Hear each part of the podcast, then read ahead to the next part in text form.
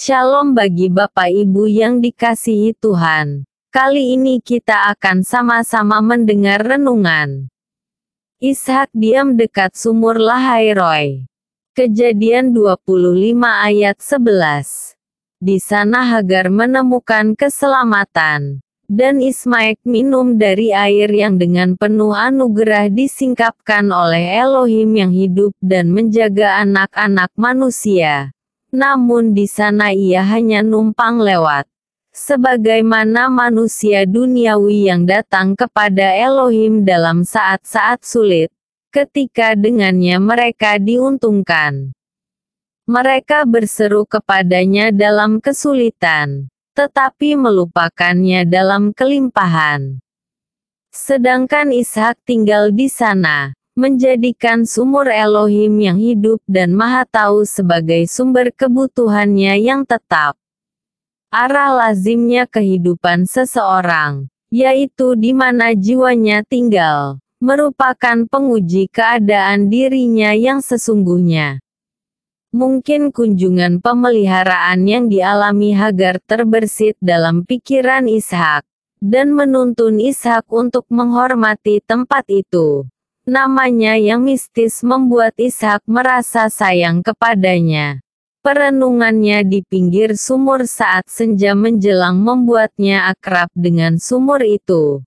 Pertemuannya dengan Ribka di sana telah membuat jiwanya merasa di situlah tempat tinggalnya berada.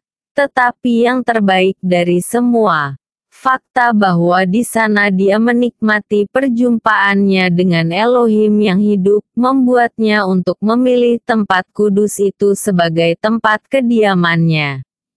Marilah kita belajar untuk hidup di hadirat Elohim yang hidup, Marilah kita berdoa kepada Roh Kudus supaya hari ini dan setiap hari ke depan kita boleh merasakan Engkaulah Elohim yang telah melihat aku. Kejadian 16 ayat 13 1. Semoga Tuhan Yahweh menjadi seperti sumur bagi kita, menyukakan hati, menghibur, tidak pernah mengecewakan, terus-menerus memancar sampai kepada hidup yang kekal. Yohanes 4 ayat 14 Botol si ciptaan retak dan mengering. Tetapi sumur sang pencipta tidak pernah mengecewakan. Berbahagialah dia yang diam di dekat sumurnya, yang dengan demikian mendapatkan persediaan kebutuhannya secara berlimpah dan terus-menerus.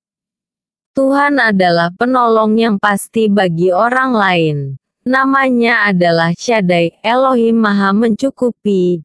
Hati kita sering merasakan hubungan yang paling intim dan menyukakan hati dengannya. Melalui dia jiwa kita telah menemukan suaminya yang mulia. Tuhan Yesus. Dan di dalam dia kita hidup, kita bergerak, kita ada kisah para rasul 17 ayat 28. Maka marilah kita tinggal dalam persekutuan yang erat dengannya. Tuhan yang mulia, ikatlah kami sehingga kami tidak akan pernah meninggalkanmu, melainkan diam dekat sumur Elohim yang hidup.